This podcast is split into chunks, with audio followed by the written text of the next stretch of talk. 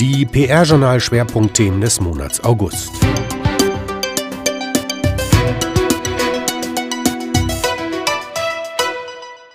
Es gibt für die Öffentlichkeitsarbeit keine Sommerpause. Auch im August wurden auf der PR-Journal-Homepage und im Newsletter wieder viele interessante Themen veröffentlicht.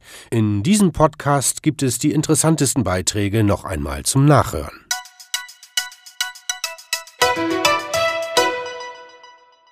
Wie immer erreichte eine Meldung über eine Umfrage zu den Einstiegsgehältern in der Kommunikationsbranche sehr gute Zugriffszahlen. Ende August waren es nach einer Woche schon knapp 1450 Klicks. Augen auf bei der Berufswahl, eine Binsenweisheit. Doch in Anbetracht des aktuellen Gehaltsreports für Absolventen von Stepstone richtet sich dieser Appell aktuell besonders an diejenigen, die einen Einstieg in den Bereichen PR und Werbung planen. Der jüngsten Gehaltserhebung für Absolventen zufolge beträgt das durchschnittliche Einstiegsgehalt für die im Report so benannte Branche Agentur, Werbung, Marketing und PR 35.296 Euro im Jahr. Nur der Bereich Freizeit, Touristik, Kultur und Sport schneidet mit 34.810 Euro noch schlechter ab. Auch künstliche Intelligenzen halten immer weiter Einzug in den Journalismus, dennoch sind 45 Prozent der Deutschen der Meinung, dass sich diese Technologie nicht durchsetzen wird. Eine repräsentative Studie wurde im Vorfeld des Scoop Camp am 27. September 2018 von Statista im Auftrag von Next Media Hamburg zwischen dem 17. und 24. Mai 2018 durchgeführt. Das Scoop Camp ist die Innovationskonferenz für Online-Medien, die von Next Media Hamburg gemeinsam mit der Deutschen Presseagentur durchgeführt wird. Im Fokus der Konferenz stehen Themen wie Data Journalism, Social Media und New Storytelling in digitalen Medien. Aktionärsbriefe informieren selektiv. Gute Nachrichten werden eindeutig bevorzugt, schlechte eher versteckt oder nicht erwähnt. Soweit Risikofaktoren einfließen, beziehen sich diese auf ungünstige Währungseffekte, die US-Steuerreform, niedrige Zinsen, den tiefgreifenden Strukturwandel oder politische Unwägbarkeiten. Eigenes Versagen oder getroffene Fehlentscheidungen sind weitgehend ein Tabu. Als recht aufschlussreich erwies sich ein Blick auf die verschlüsselten Codes. Dem, was gesagt wird und dem, was nicht gesagt wird. Professionelle Investoren finden hier bereits erste Indizien für eine anschließende Unternehmensanalyse.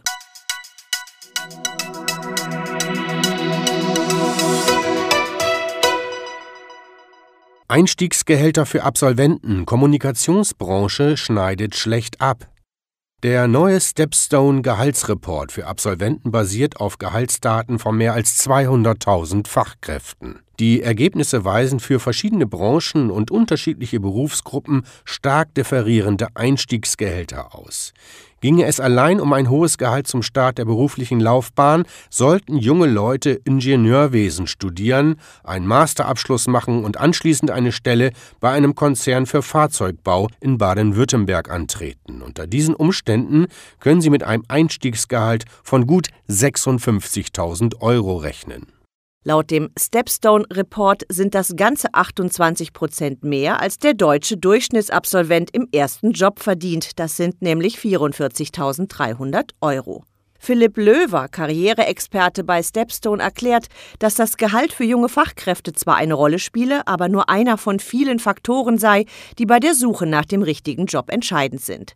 Wichtig seien vor allem auch vielfältige Aufgabenbereiche, gute Entwicklungsmöglichkeiten und eine Unternehmenskultur, in der man sich wohlfühlen könne. Das haben inzwischen auch Kommunikations- und PR-Agenturen erkannt und in Sachen Einstiegsgehälter und Mitarbeiterbindung einiges getan. Doch zieht man allein die Einstiegsgehälter heran, so haben es die Kommunikationsberufe aktuell schwer. Betrachtet man die Einstiegsgehälter branchenübergreifend nach den Berufen, ergibt sich für Marketing und Kommunikation folgendes Bild. Einsteiger mit dem Studienabschluss Bachelor müssen sich mit 36.203 Euro zufrieden geben. Masterabsolventen kommen auf 42.010 Euro, gemessen am genannten Durchschnittsverdienst immer noch mehr als 2.000 Euro weniger im Jahr.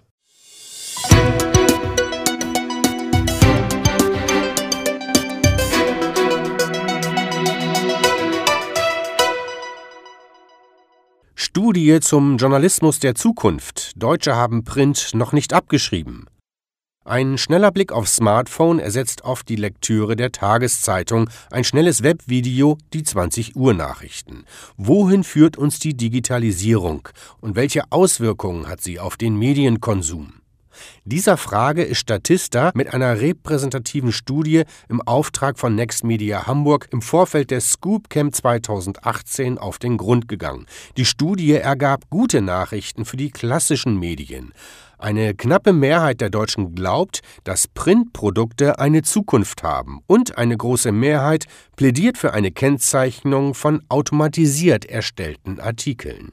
Besonders die Altersgruppe über 30 Jahre glaubt weiter an einen Fortbestand der altbewährten Tageszeitung. Die jüngeren Befragten, wenn auch knapp, prognostizieren eher eine baldige Ablösung durch Smartphone und Co. Besonders interessant ist ein Blick auf die Vielfalt der Printprodukte. Gerade Fachmagazine sollen bei den Deutschen auch in zehn Jahren noch hoch im Kurs stehen. 53 Prozent der 18- bis 29-Jährigen glaubt an ihren Fortbestand. Bei der Tageszeitung sind es immerhin noch 44 Prozent. Die älteren Altersgruppen schließen sich dieser Prognose weitestgehend an. Für sie bleiben aber auch lokale Zeitungen und Magazine relevant. Andere Printprodukte wie Nachrichtenmagazine, Boulevardzeitungen oder Kundenmagazine werden, da sind sich alle Befragten einig, wahrscheinlich nicht überleben. Lediglich 9 Prozent aller Befragten glauben, dass in zehn Jahren überhaupt kein Printprodukt mehr relevant sein wird. Printmedien werden also in den Augen der meisten Deutschen ihre Daseinsberechtigung behalten. Dabei müssen sie sich ihre Zielgruppe jedoch mit neuen Medien wie etwa Virtual Reality teilen.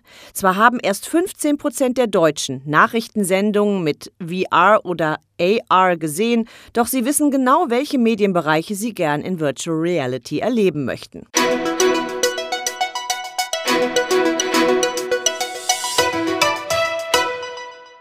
Aktionärsbriefe der DAX 30 Unternehmen verschenken Ansehensgewinne. Zu den anspruchsvollen Bestandteilen des Geschäftsberichts gehört der Aktionärsbrief. Er eröffnet die Berichterstattung. Die Aussagen von höchster Stelle finden sich im vorderen Teil des Geschäftsberichts. Doch der Aktionärsbrief stellt keine Pflichtveröffentlichung dar und ist infolgedessen auch nicht prüfungspflichtig. Ein von den beiden Finanzexperten Kayvan Gastar und Manfred Piewinger durchgeführtes qualitatives Ranking kommt zu dem Ergebnis, dass das kommunikative Potenzial, welches der Aktionärsbrief bietet, nicht ausgeschöpft wird. Ausgangspunkt des Rankings von Gatstar und Piewinger waren Fragen wie: Wie gut erledigen die Unternehmenschefs ihre Aufgabe? Gelingt es ihnen, den richtigen Draht zu Investoren und anderen Adressaten zu finden? Treffen sie einen Tonfall, der der Briefform angemessen ist? Überzeugen sie mit ihrer Strategie? Und schließlich, welcher Gesamteindruck lässt sich aus dem Format Aktionärsbrief über das betreffende Unternehmen gewinnen? Waren Texte zu zahlenlastig, führte dies zu einer Abwertung. Beurteilt und gerankt wurden die Aktionärsbriefe nach folgenden Kriterien: Adressatenorientierung, Informationsgehalt, Offenheit, Sprachqualität und Verbalökonomie. Am besten bewertet wurden Deutsche Börse und Linde, die das Ranking anführen. Allianz, Munich Re und Merck folgen danach. Mehr als die Hälfte der Unternehmen schlossen mit befriedigend oder unbefriedigend ab. Kein gutes Zeugnis also für Deutschlands Vorzeigeunternehmen und deren Chefs.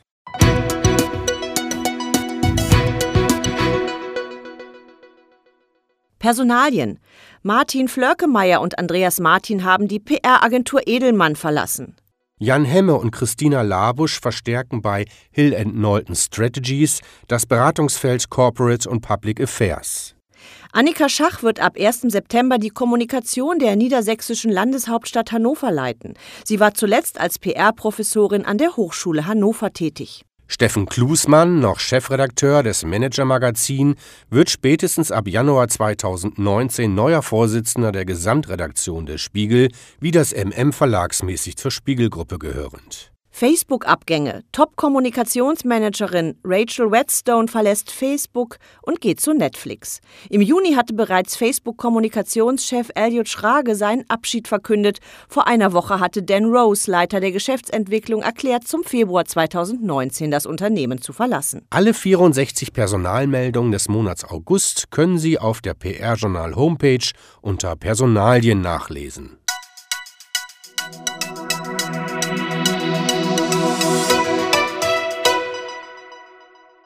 Und was war sonst noch berichtenswert? Einige Schlaglichter. Zwei Interviews fanden auch im August viele brancheninteressierte Leser.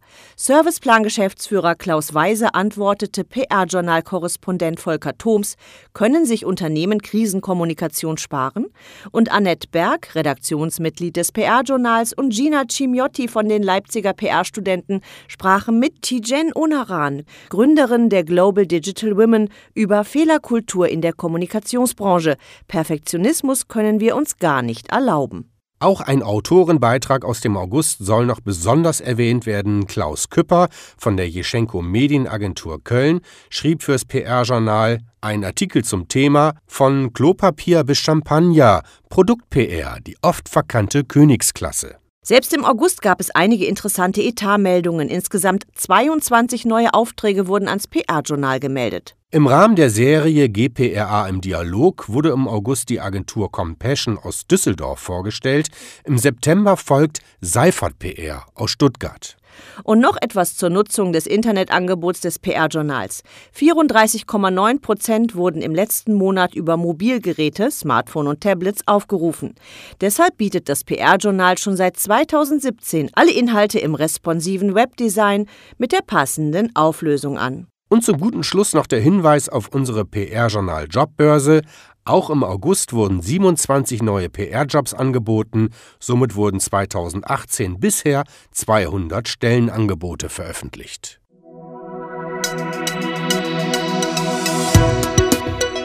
Mehr Wissenswertes aus der PR- und Kommunikationsbranche findet sich direkt auf der PR-Journal-Website oder bei PR-Journal Plus, der Plattform für Bewegtbildinhalte. Produziert wurde dieser Podcast in Zusammenarbeit mit Radio Office, der Audioagentur aus St. Augustin.